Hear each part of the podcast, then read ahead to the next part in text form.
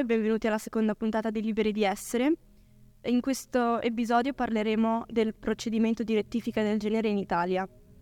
Um, il percorso per modificare la propria sessualità in maniera legale passa obbligatoriamente attraverso molteplici livelli, che sono me- eh, livello medico, legale e infine giudiziario, mediante il ricorso al tribunale. Nel corso della prima fase del procedimento giudiziario, dove è obbligatorio l'intervento del pubblico ministero, il giudice nomina un consulente tecnico d'ufficio che deve verificare il diritto del richiedente con l'autorizzazione del medico. Andando in ordine, proviamo a spiegare meglio queste fasi con l'aiuto del prof Cimaschi, ospite anche della nostra prima puntata.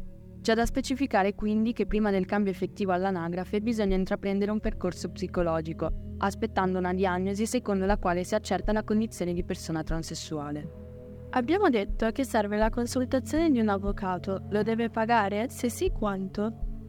Allora, è certamente necessario eh, rivolgersi a un avvocato perché deve proprio depositare in tribunale il ricorso per procedere alla rettifica anagrafica dei documenti.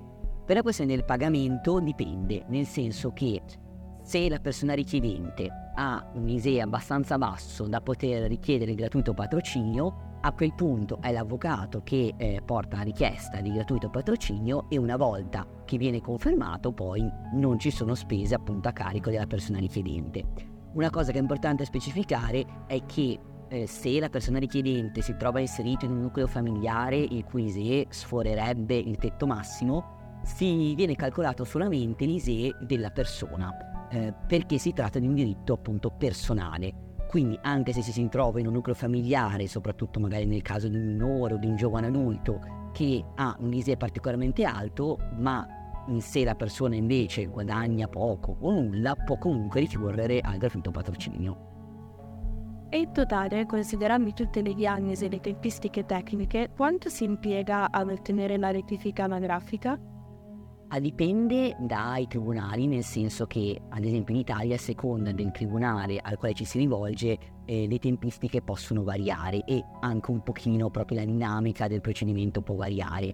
Eh, solitamente ciò che viene richiesto sono eh, due diagnosi, una a livello medico, quindi eh, sostanzialmente di un endocrinologo che attesti che si è seguita una terapia ormonale e eh, una diagnosi a livello invece psicologico, eh, quindi fatta da uno psicologo o da uno psichiatra che attesti eh, la disforia di genere.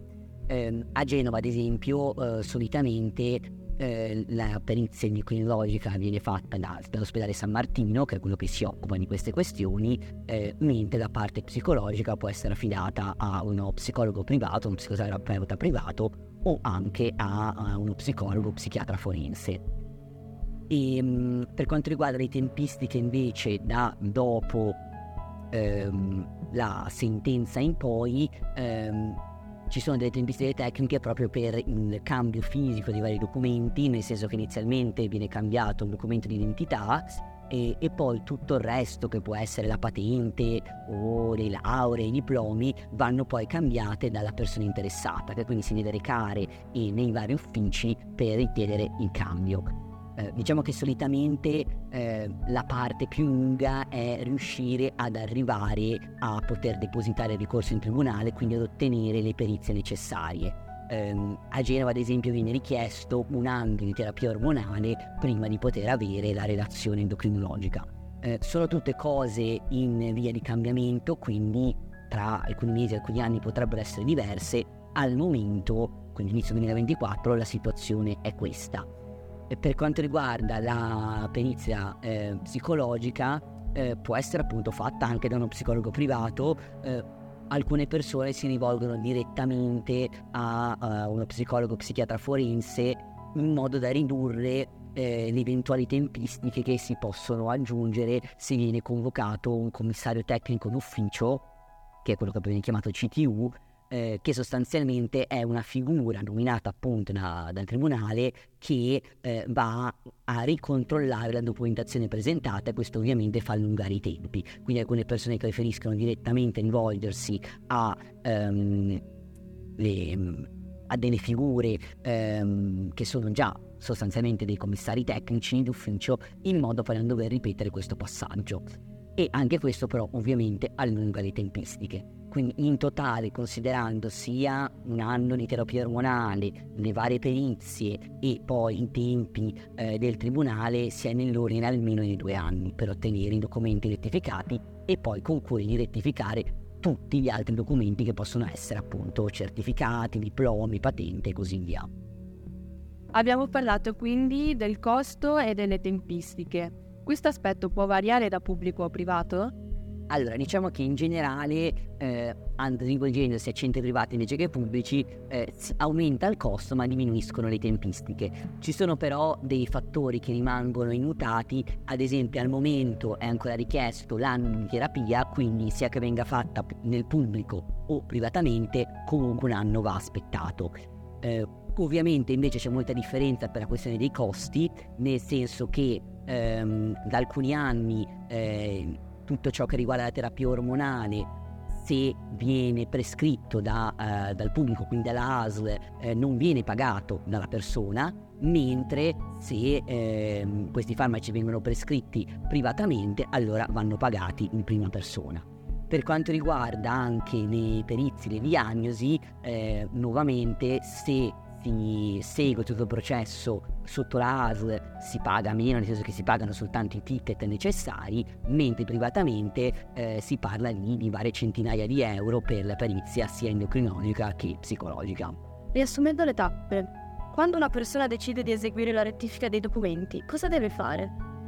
Allora, eh, specifico di nuovo perché comunque è una cosa importante che tutto ciò è relativo appunto a adesso in Italia, quindi eh, non è detto che tra qualche mese, tra un anno sarà ancora così, negli altri paesi non è così e varia anche leggermente a seconda di, dei tribunali, quindi a seconda eh, delle città delle regioni italiane. Eh, per come al momento, parlando nello specifico di Genova, eh, per prima cosa, visto che è ancora richiesto un anno di terapia ormonale, eh, bisogna rivolgersi a eh, uno psicologo, un psicoterapeuta e ehm, ottenere il nulla osta la terapia ormonale. Dopodiché ci si rivolge quindi a un endocrinologo per la prescrizione della terapia ormonale. Passato un anno di terapia ormonale eh, si parla invece con un avvocato, con gratuito patrocinio o meno a seconda della propria situazione economica eh, per poi appunto arrivare a, al tribunale. E mh, da lì, eh, quando poi va tutto a buon fine, si ha la rettifica dei documenti.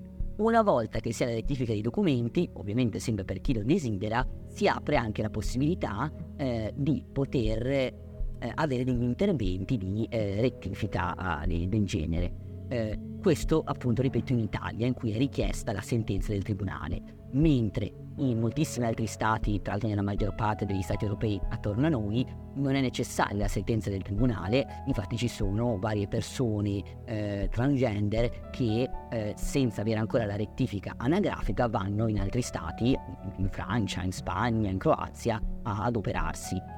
E ovviamente l'operazione non è mai obbligatoria per nessuna persona transgender, ma se è desiderata eh, può essere fatta in queste modalità qui.